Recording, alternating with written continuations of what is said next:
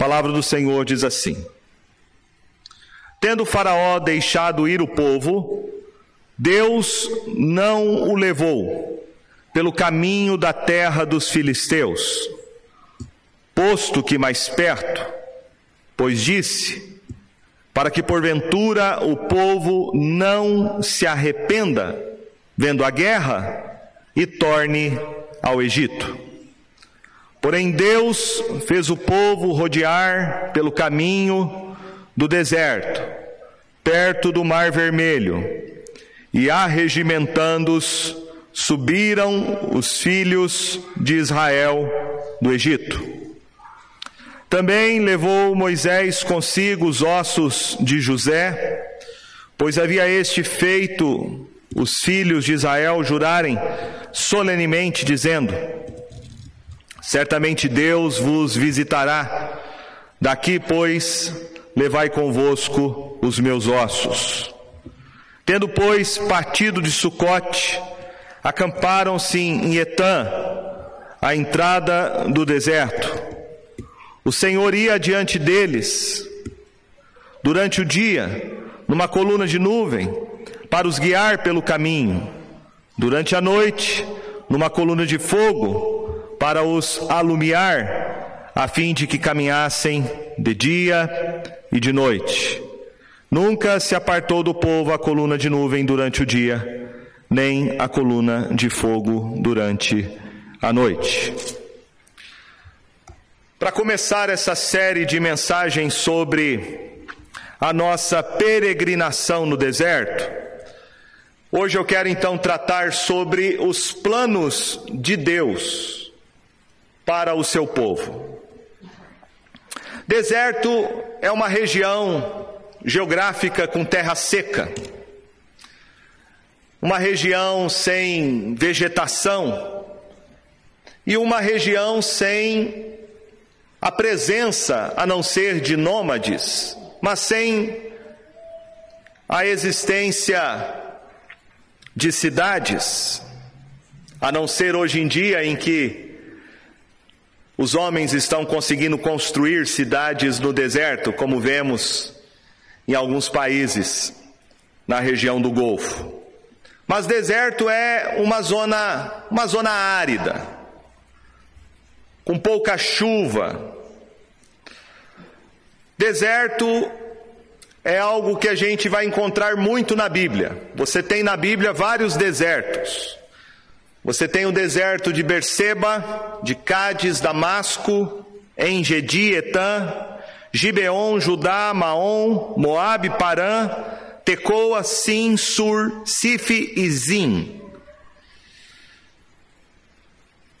E deserto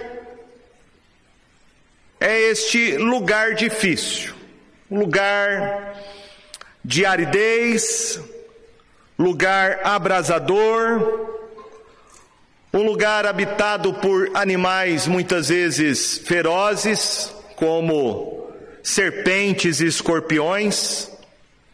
Mas além do deserto ser um lugar desafiador, você vai ver na Bíblia que o deserto é um lugar muitas vezes de refúgio. É no deserto que muitas vezes Deus, Ele trouxe segurança e proteção para o seu povo. No deserto também você vai ver na Bíblia, é lugar de revelação, de chamado de Deus. Deus chama Moisés para ser o libertador do povo de Israel no deserto.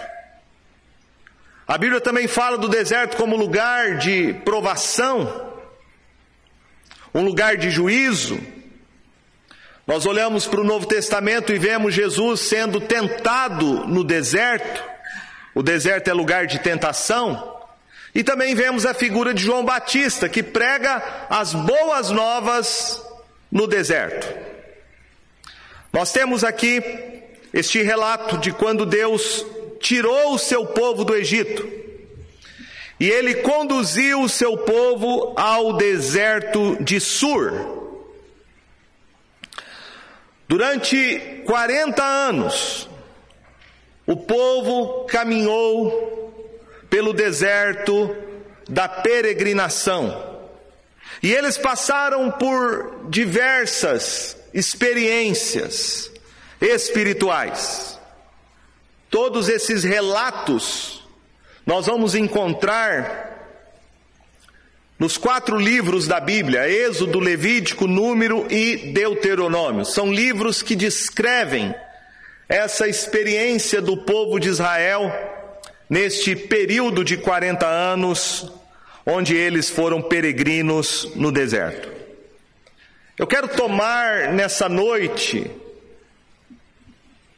a experiência do povo de Israel no deserto como uma metáfora. O deserto pode ser comparado com a vida cristã. Todos nós experimentamos em algum momento algum tipo de deserto espiritual, algum momento de secura, de escassez, de alegria. Não há nenhum cristão que não tenha essa experiência de passar em algum momento da sua vida por um deserto. E eu quero olhar com você para esse texto, e nós podemos entender que o plano que Deus tinha para o seu povo era o deserto. Deus conduz o seu povo ao deserto. Veja comigo o que diz o verso de número 17. Tendo Faraó deixado ir o povo, Deus não o levou pelo caminho da terra dos filisteus, posto que mais perto, pois disse, para que, porventura, o povo não se arrependa, vendo a guerra e torne ao Egito. Porém Deus fez o povo rodear pelo caminho do deserto, perto do Mar Vermelho, e arregimentados subiram os filhos de Israel do Egito. Primeira coisa que o texto então nos ensina é que Deus tem um plano. Ele, quando liberta o seu povo da escravidão do Egito, ele vai conduzir o seu povo pelo deserto. Então o deserto é o plano de Deus. E isso, meus irmãos, pode ser frustrante. Isso pode ser para nós algo que não corresponde às nossas expectativas. Hoje nós vemos um evangelho adocicado, onde as promessas que são feitas são promessas de vitória, promessas de prosperidade, promessas de cura física. Nós não vemos mais pregações falando sobre o deserto como uma experiência necessária para a vida cristã. E nós precisamos entender que Deus tem um plano quando Ele nos leva ao deserto. A primeira coisa que nós aprendemos nesse texto é que Deus está por detrás, conduzindo o seu povo da escravidão do Egito para a experiência do deserto. Quando nós lemos o início do verso de número 17, dizendo, tendo Faraó deixado ir o povo, a gente pode interpretar isso achando que a saída do povo de Israel foi um ato político de Faraó, de que a saída do povo de Israel da escravidão foi uma decisão que ele havia tomado. Porém a verdade é outra. Faraó só deixou o povo sair do Egito pela vontade soberana de Deus. O apóstolo Paulo desenvolve muito bem esta ideia quando ele escreve na carta aos Romanos, Romanos capítulo de número 9, e ele nos diz assim: Romanos capítulo 9, verso de número 15. Pois ele diz a Moisés: terei misericórdia de quem me aprover ter misericórdia, e compadecei-me de quem me aprover ter compaixão. Verso 17, porque a Escritura diz a Faraó: para isto mesmo te levantei, para mostrar em ti o meu poder e para que o meu nome seja anunciado por toda a terra. Logo, tem ele misericórdia de quem quer e também endurece a quem lhe apraz. Deus é soberano. E aqui o apóstolo Paulo está falando exatamente sobre o fato de Deus eleger algumas pessoas para a salvação em Jesus e endurecer o coração de outras para a condenação eterna. O argumento de Paulo é simples. Ele diz: Deus é soberano. E a misericórdia não é jamais uma exigência do homem. A misericórdia é uma administração absoluta da vontade de Deus. Ele tem misericórdia de quem ele quer, e ele endurece a quem lhe apraz. É para isto que Deus levantou o Faraó, para revelar em Faraó a sua justiça. Deus endurece o coração de Faraó, e a gente pode lembrar de todas as pragas, as 10 pragas, que Deus envia sobre a terra de Israel, sobre a casa de Faraó, até chegar na terrível 10ª praga, quando o anjo da morte vem sobre a terra do Egito. E todos os primogênitos de Faraó, todos os primogênitos da casa dos egípcios, todos os primogênitos das suas crias, todos eles morrem, a não ser aqueles que tinha a marca do sangue do cordeiro no umbral da porta. A não ser aqueles que têm a marca do cordeiro, Cristo Jesus, sobre a sua vida, não entrarão no juízo de Deus. Ele tem misericórdia de quem ele quer, e ele endurece a quem lhe apraz. No texto de Êxodo capítulo 12, o texto nos fala que não foi Faraó que deixou o povo ir embora. Não é uma decisão política, é uma decisão que faz parte dos decretos de Deus. Verso 51 diz: naquele mesmo dia, tirou o Senhor os filhos de Israel do Egito, segundo as suas turmas. No capítulo 13, verso 16, diz bem no final: porque o Senhor, com mão forte, nos tirou do Egito. O Senhor, com mão forte, nos tirou do Egito. Então não foi Faraó que deixou o povo partir. Ele deixou o povo partir porque Deus tirou o seu povo do Egito. Faraó pôde ver a glória de Deus, o seu juízo sobre a sua casa, sobre os seus deuses e sobre todo o Egito. Ele foi humilhado,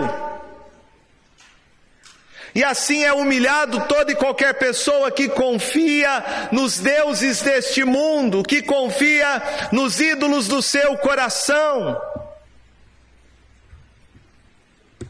Nada disso, absolutamente nada, pode ser a sua segurança e pode ser a sua proteção, quando o juízo de Deus vem. Nada disso lhe dá segurança nenhuma, nenhuma garantia. E é exatamente isso que é trabalhado no coração deste Faraó, este homem cheio de arrogância e de soberba, este homem extremamente egocêntrico e idólatra.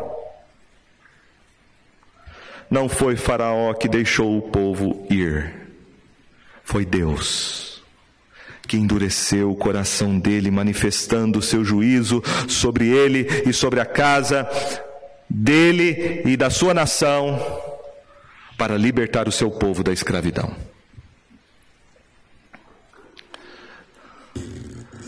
Meus irmãos, Deus que é o responsável pela nossa libertação, Deus que é o autor e consumador da nossa salvação em Jesus Cristo. Igualmente, eu e você estávamos também em trevas espirituais. Nós estávamos também, de alguma forma, neste mundo, escravizados por Faraó.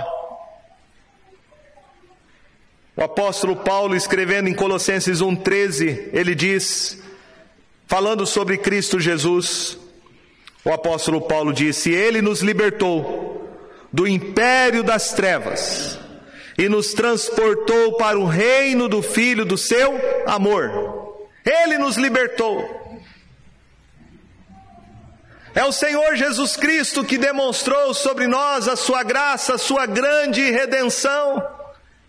Nós que estávamos, meus irmãos, no Egito, escravos de Faraó, escravos dos principados e potestades deste mundo, escravos dos ídolos do nosso coração,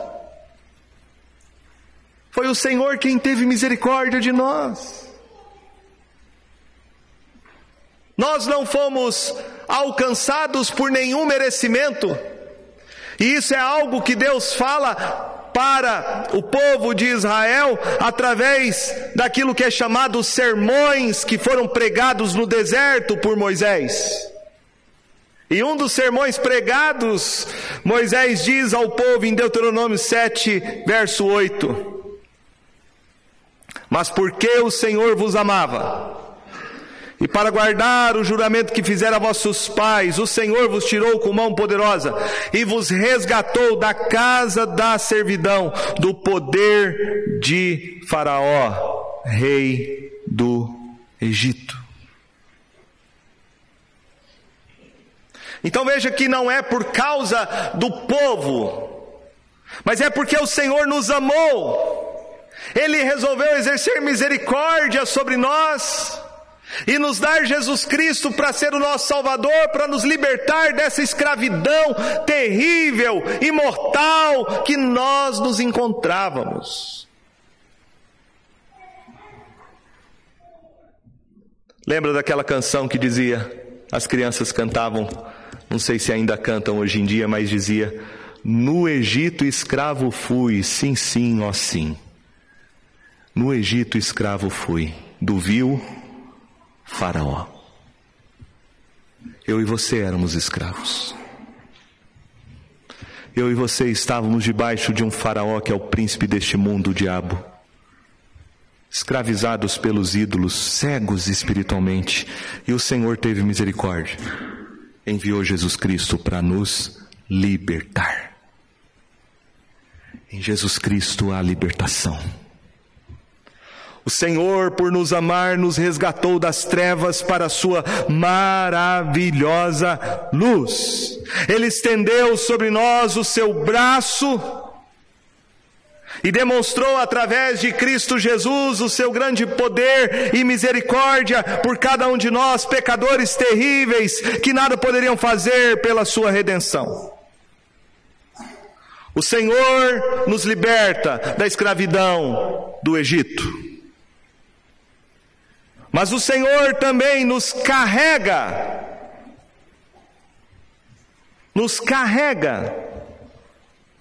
O texto diz,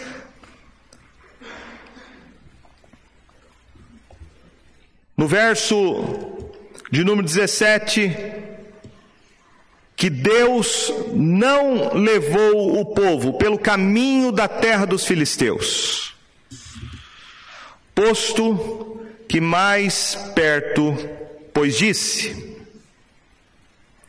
Então veja que Deus não só nos liberta em Cristo Jesus do Egito, mas Ele também, E aqui a ênfase do verbo está em levar. Deus nos leva.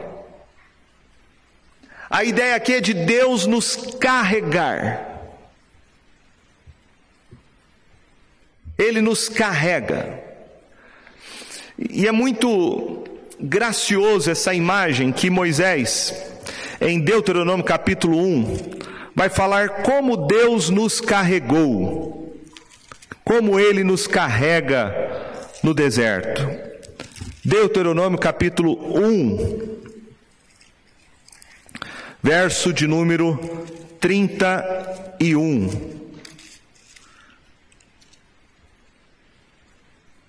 A palavra de Deus diz assim: como também no deserto, onde vistes que o Senhor vosso Deus nele vos levou. Nele vos levou. A ideia de carregar, de conduzir, como o homem leva a seu filho, por todo o caminho pelo qual andastes, até chegardes a este lugar. O Senhor nos leva como um pai leva e conduz o seu filho. Ele nos carrega. O profeta Isaías, falando sobre essa experiência de Deus nos carregar, ele diz em Isaías 46, verso 3 e 4: Ouvi-me, ó casa de Jacó, e todo o restante da casa de Israel, vós a quem desde o nascimento carrego e levo nos braços, desde o ventre materno até a vossa velhice, eu serei o mesmo, e ainda até as cãs eu vos carregarei. Já o tenho feito, levar-vos-ei, pois carregar-vos-ei e vos salvarei. Deus, meus irmãos, Ele nos carrega, Ele nos conduz. Desde o momento em que Ele nos salvou em Jesus Cristo, Ele nos carrega em suas mãos. Ele nos conduz. Mesmo quando atravessamos pelo deserto, Ele não nos desampara, Ele não nos abandona, mas Ele nos carrega desde o nosso nascimento até a nossa velhice. Ele jamais nos deixará, Ele jamais nos abandonará. Tem certas músicas que nós cantamos às vezes que não são boas teologicamente. E uma dessas músicas é aquela música Segura na Mão de Deus e Vai. Eu não gosto dessa música. Não gosto. Porque essa música, ela é antropocêntrica. Como se dependesse de você a sua salvação, como se a segurança da sua salvação dependesse da sua iniciativa, do que você faz, das suas obras. E não é assim. O apóstolo Paulo disse em Filipenses que aquele que começou a boa obra em nós há de completá-la até o dia de Cristo. Então não é você que segura na mão de Deus. Se Jesus não segurar você e carregar você, você não vai para lugar nenhum. É Ele quem nos conduz.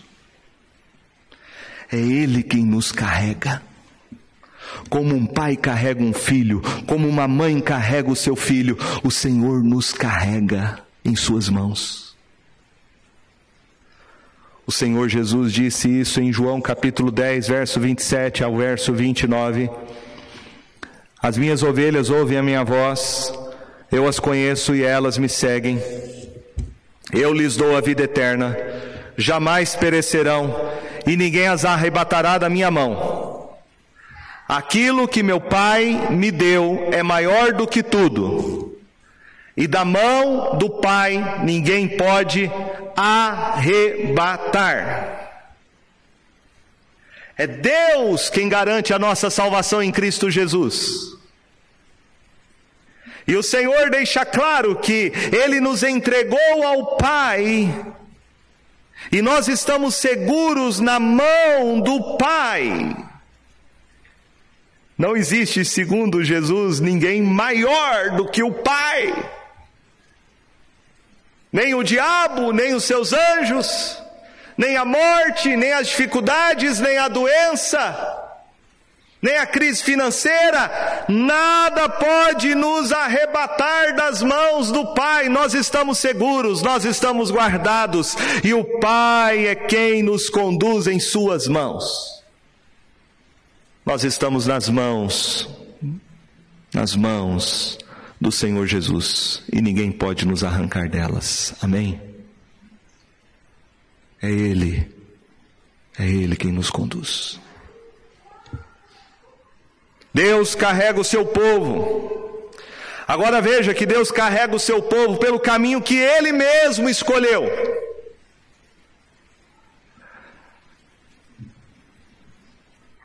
Ele é o seu Salvador, e por ser o seu Salvador, Ele tem a reivindicação e a autoridade para dirigir a nossa vida. Aquela velha história, não tem como você ser salvo por Jesus Cristo se Jesus Cristo não for o Senhor da sua vida.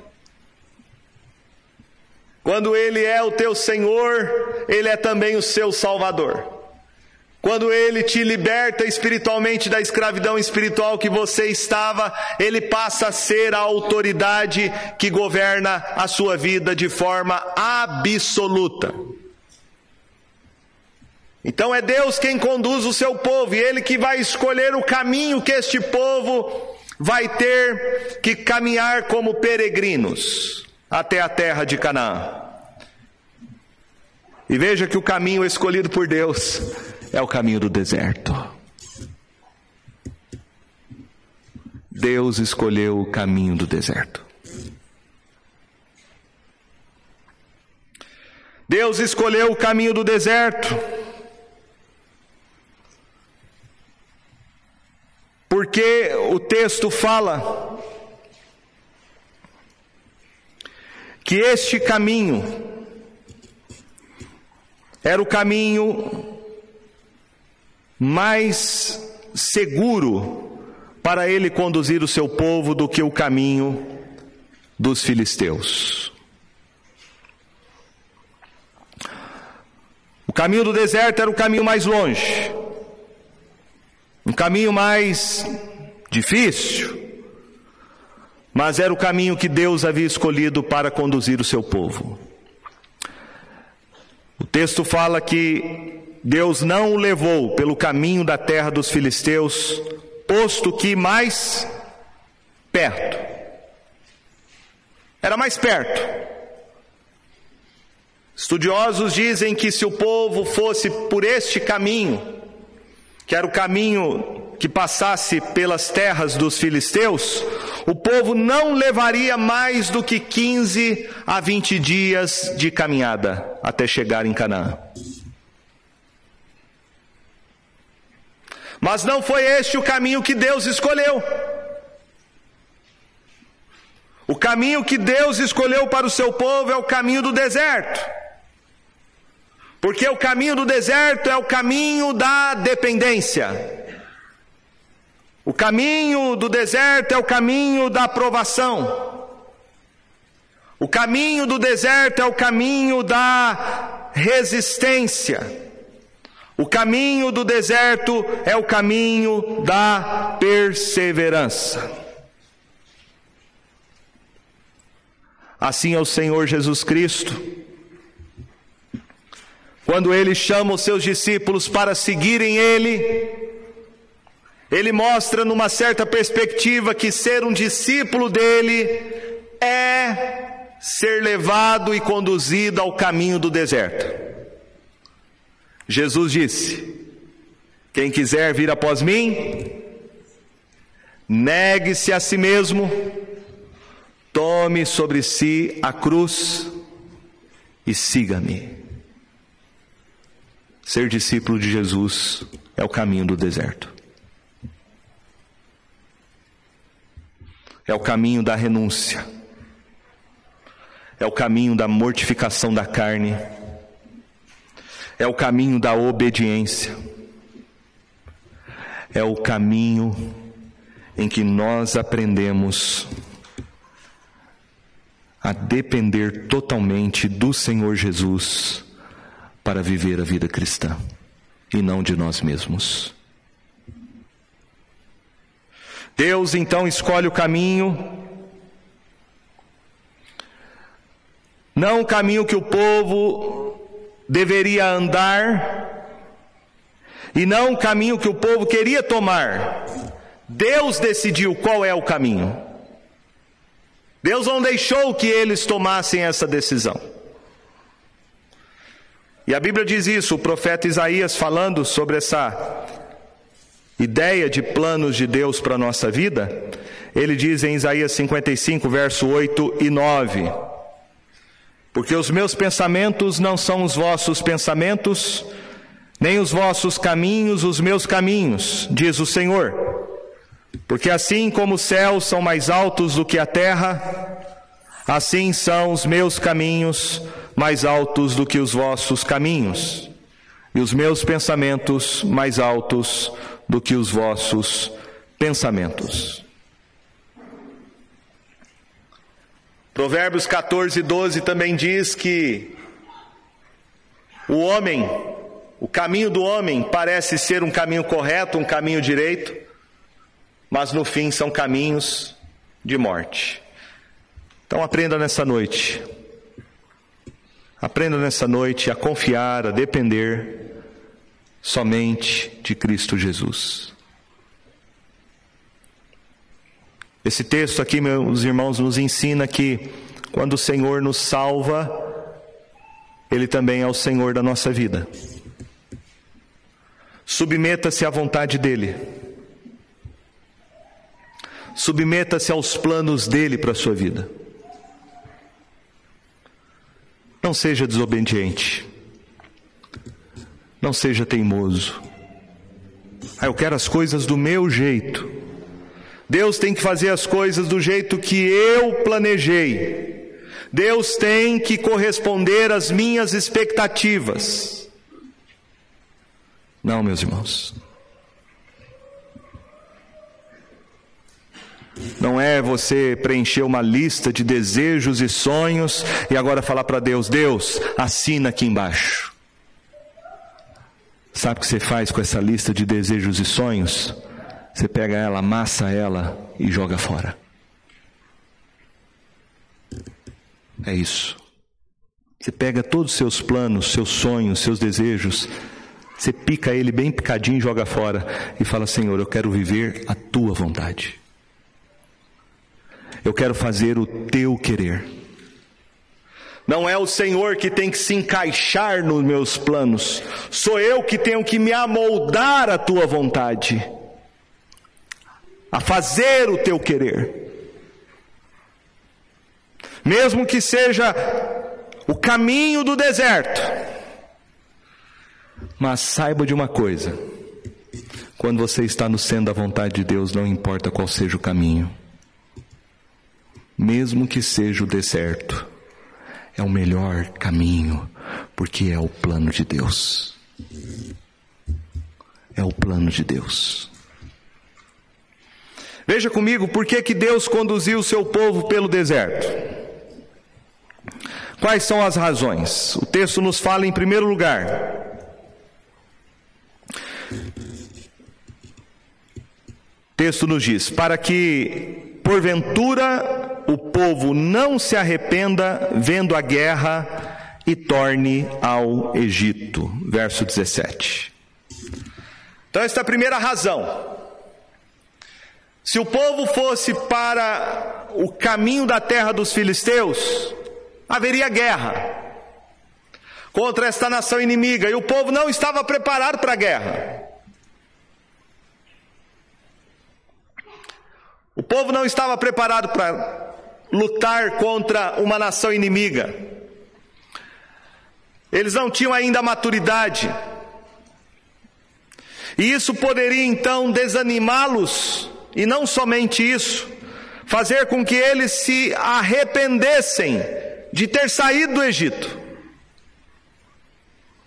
Então esta é a primeira razão.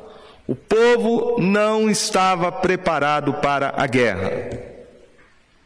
O caminho do deserto, que era o plano de Deus, era o caminho em que Deus iria amadurecer a confiança do seu povo no seu poder. Mesmo que eles tenham visto todos os prodígios, todos os sinais que Deus havia feito, as 10 pragas, como ele exerceu o seu juízo sobre os deuses do Egito, o coração do povo ainda não havia sido trabalhado. Eles precisavam amadurecer espiritualmente. Por isso Deus escolheu o caminho do deserto e não o caminho dos filisteus. A segunda razão está apresentada pelo Senhor logo em seguida, no capítulo 14, do verso 1 ao verso de número 4. O texto diz: disse o Senhor a Moisés, fala aos filhos de Israel que retrocedam e se acampam defronte de Piairode, entre Migdol e o mar, diante de Baal-Zefon, em frente dele vos acamparei junto ao mar. Então Faraó dirá aos filhos de Israel, estão desorientados na terra, o deserto os encerrou. Endurecerei o coração de Faraó, para que os persiga, e serei glorificado em Faraó e em todo o seu exército, e saberão os egípcios que eu sou o Senhor. Eles assim o fizeram. Por que Deus levou o seu povo para o interior, para dentro do deserto de Sur? Exatamente para se confrontarem com o Mar Vermelho. E quando eles estão confrontados com aquele Mar Vermelho, não havia outra rota, não havia possibilidade de saída. Eles olham para trás e vê o exército vindo de Faraó. E Moisés, então, com seu cajado, toca aquele mar, e o mar se abre ao meio, o povo passa a pé enxuto, e quando vem o exército de Faraó perseguindo o povo de Israel, as águas caem sobre eles, e o juízo de Deus vem sobre todos os egípcios. Deus diz claramente, este é o meu plano. O meu plano é exercer juízo sobre os egípcios, para que eles saibam que eu sou o Senhor. E eu vou ser glorificado em Faraó. Veja, Deus está dizendo que ele vai ser glorificado na manifestação do seu juízo sobre Faraó. Normalmente nós pensamos em glorificação em termos de salvação. Deus é glorificado naqueles que reconhecem Jesus Cristo como seu Senhor e Salvador. Mas Deus é também glorificado na condenação dos ímpios. Ele mostra o seu poder. Ele revela a sua justiça. E foi por isso que Deus escolheu o caminho do deserto, para revelar a sua glória, não somente para o povo de Israel, ao ver o mar se abrindo, eles passando a pé enxuto, mas vendo também o juízo de Deus sobre seus inimigos. A terceira razão, nós vamos encontrá-la quando Moisés faz um dos seus sermões do deserto, em Deuteronômio, capítulo de número 8, do verso 2 ao verso 4.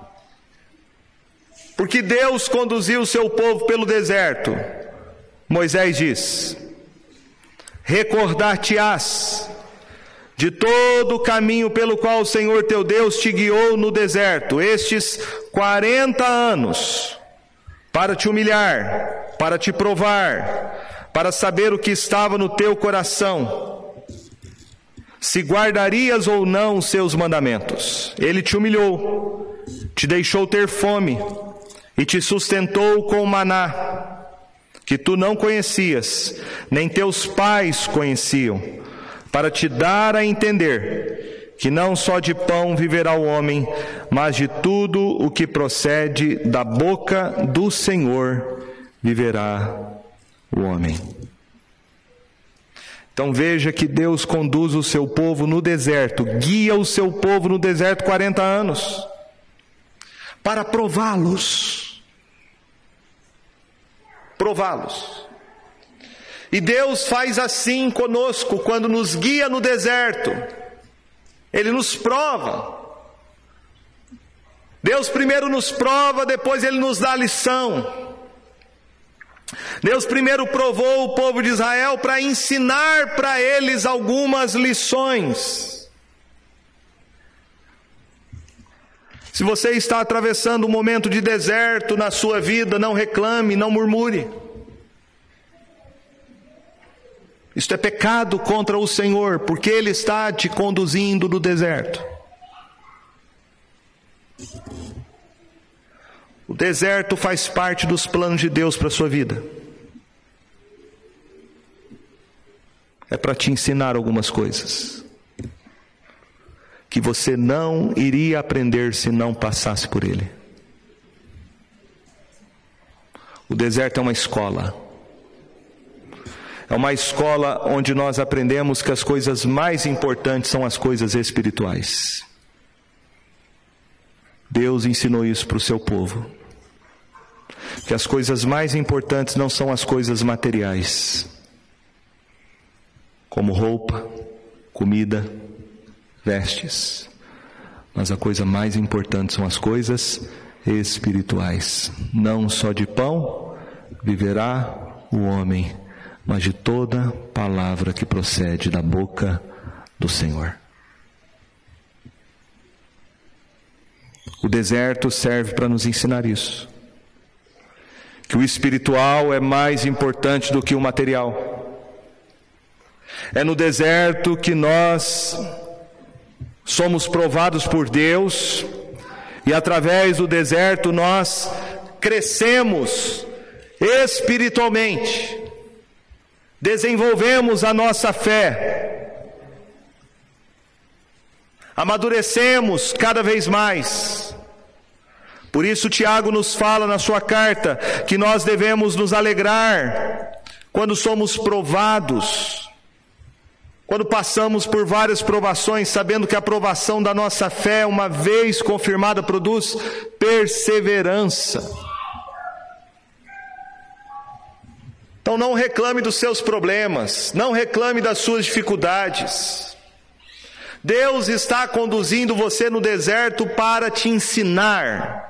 Deus está conduzindo você no deserto para fazer você crescer espiritualmente, amadurecer a sua fé. E a quarta razão porque Deus conduziu o seu povo no deserto, diz o apóstolo Paulo, em 1 Coríntios, capítulo de número 10.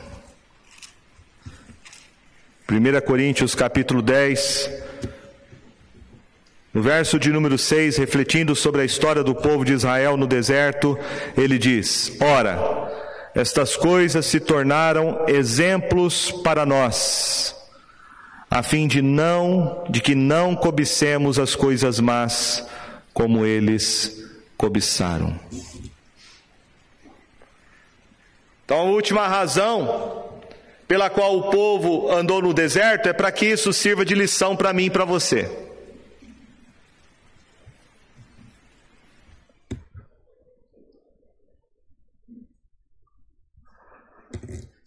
O deserto que o povo de Israel atravessou Este período de 40 anos no deserto foi uma aprovação de Deus, e o texto nos diz que todos aqueles que saíram do Egito pereceram no deserto,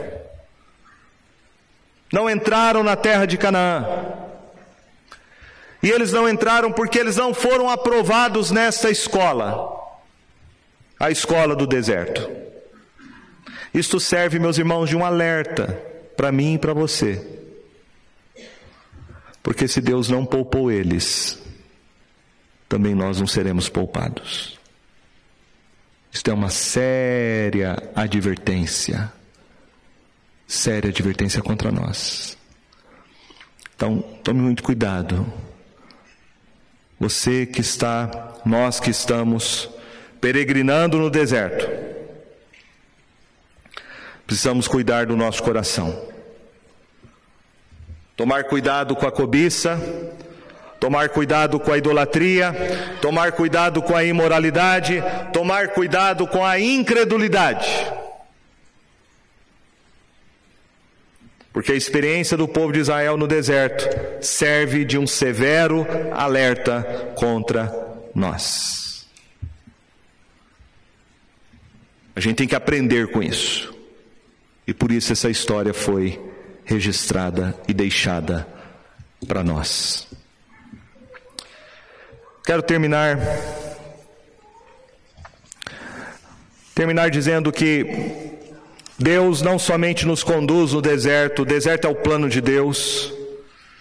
Deus tem as suas razões para nos levar ao deserto, mas Deus está conosco quando somos levados ao deserto. Ele não nos deixa, Ele não nos abandona. Veja comigo, Êxodo 13.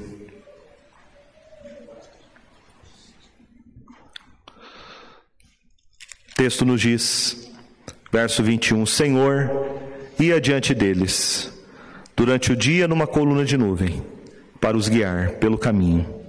Durante a noite, numa coluna de fogo, para os alumiar, a fim de que caminhassem de dia e de noite. Então, durante o dia, Deus se manifestava. Aqui nós temos o que é chamado de uma teofania. Deus se manifestava através de uma coluna de nuvem. E o texto fala que era para conduzi-los pelo caminho durante o dia. Imagine, né? Deserto, areia, calor, levar filho, criança, idoso, animais. Como era difícil aquilo. Como era difícil. Uma multidão de gente. Durante o dia, Deus se manifestava através de uma coluna de nuvem, então, para os guiar. E à noite, uma coluna de fogo. Dizem que nesta região, durante o dia, pode-se fazer 40, 50 graus, por causa do calor. Mas à noite a temperatura cai drasticamente, faz frio. Deus então se manifestava através dessa coluna, dessa nuvem de fogo, também para alumiar, né? Ser uma espécie de farol. Não havia, meus irmãos, celular, GPS, Waze, nada disso. É Deus mesmo conduzindo o seu povo. Deus conduzindo o seu povo. E o texto fala, nunca se apartou do povo a coluna de nuvem durante o dia, nem a coluna de fogo durante a noite. Nunca se apartou. A presença de Deus com o seu povo. A presença de Deus era a sua segurança e proteção. Deus protegeu a todos, tanto individualmente quanto coletivamente. A nuvem durante o dia trazia sombra no calor, e a coluna de fogo aquecia o povo nas noites frias do deserto. O Senhor está conosco, é a promessa que Ele nos fez em Cristo Jesus. Ele derramou sobre nós o Espírito Santo. Nós estamos seguros em suas mãos, e Ele está nos conduzindo pelo deserto da vida. Portanto, não tenha medo de absolutamente nada. Maior é aquele que está em nós do que aquele que está no mundo. Não tenha medo, meu irmão, minha irmã, de atravessar o deserto. Lembre-se quem é maior do que as circunstâncias adversas do deserto. É o Senhor. A presença de Cristo Jesus em nossa vida pelo Espírito Santo, através da sua palavra, sendo luz para os nossos pés, nos conduz nas aflições, nos desertos que cada um de nós experimentamos ao longo da vida. Ele é a nossa segurança, Ele é a nossa proteção. A presença de Deus conosco em Cristo Jesus também nos conforta na tribulação. Ele nos encoraja com a sua presença. Ele está conosco. É a promessa que o Senhor faz a nós aqui, de que Ele nunca vai se apartar do seu povo. O povo que Ele comprou com o sangue do Cordeiro. Lembra-se disso, Israel saiu do Egito, porque foram comprados pelo sangue do Cordeiro. É o povo da aliança. E este povo que foi comprado pelo sangue do Cordeiro está nas mãos do Deus Todo-Poderoso, e Ele não abandonará nenhum daqueles pequeninos que Ele comprou. O Senhor jamais vai te deixar. Jamais. Porque Jesus Cristo deu sua vida por nós naquela cruz. E o sacrifício dele não foi em vão. Foi para nos resgatar, para sermos suas ovelhas. Ele o nosso pastor, e estamos seguros em suas mãos. Eu quero terminar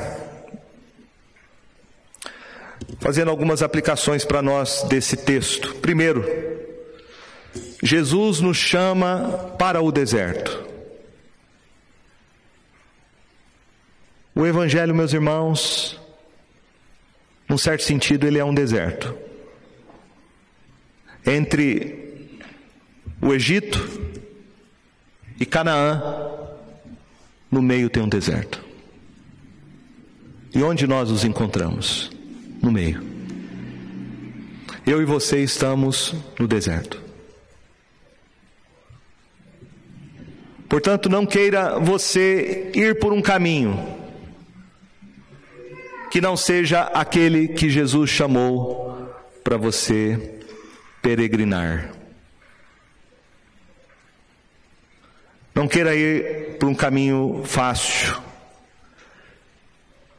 porque você pode se prejudicar grandemente.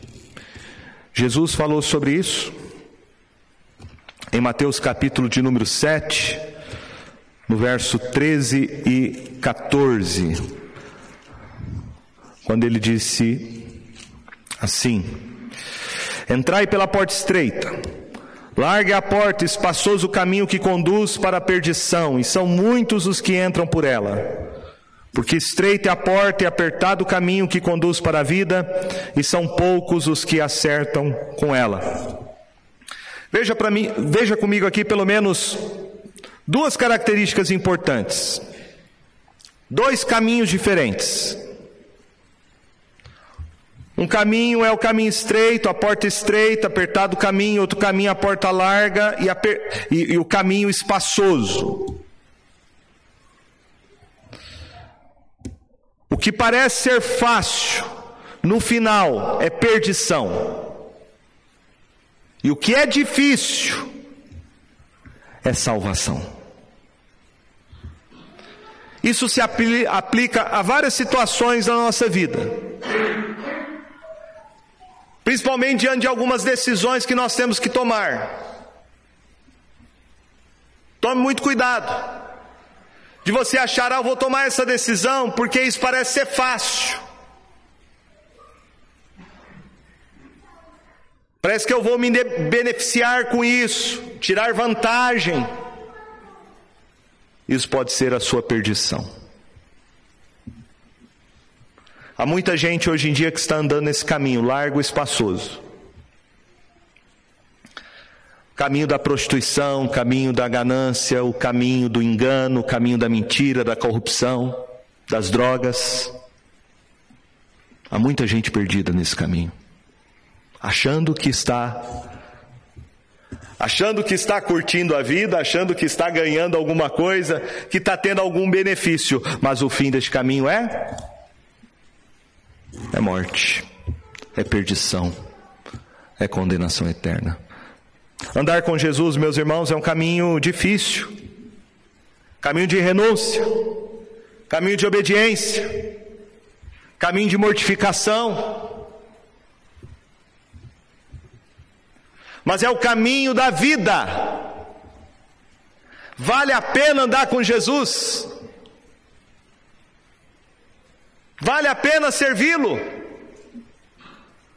porque no final você vai ver muita gente que não quis compromisso com Cristo, andar no caminho dele, tendo sua família destruída, casamento destruído, filhos nas drogas, um lar destruído e principalmente uma alma destruída, indo para o inferno. Mas aquele que renunciou por amor a Jesus, que mortificou a carne, que viveu uma vida de obediência, de santidade, tem vida, tem um casamento estável, tem filhos educados na rocha, tem uma vida abençoada. Então Jesus nos chama para andar neste caminho, caminho difícil, caminho estreito. Jesus nos chama para andar no deserto. No deserto.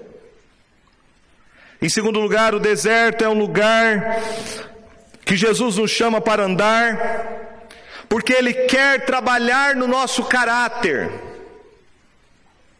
O deserto é a escola do crente. É no deserto que a gente aprende a confiar que Deus vai mandar o maná. É no deserto que a gente aprende que Deus vai cuidar da minha roupa, que Deus vai cuidar das minhas sandálias, que Deus não vai deixar o vinho se estragar. É no deserto que eu sei que Deus vai mandar o que eu preciso, que Deus vai prover as minhas necessidades. O deserto é essa escola. E por isso Deus nos manda para esse caminho do deserto, porque Ele está trabalhando na nossa vida, no nosso caráter. Deus nos manda para o deserto quando somos provados por uma enfermidade, por uma doença, para trabalhar no nosso caráter, para trabalhar na nossa vida. E terceiro e último lugar, o deserto que Jesus nos chama e nos conduz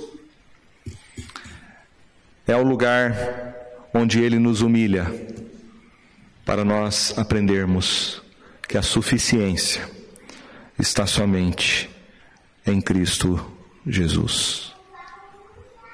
O apóstolo Paulo disse isso.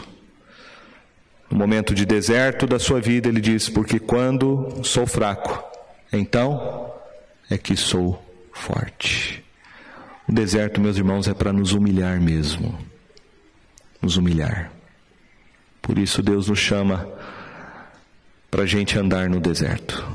Antes da gente entrar na Canaã Celestial, que um dia nós vamos entrar, e glória a Deus por isso, aqui no deserto, o Senhor está nos mostrando a cada dia, para nós cuidarmos do nosso coração.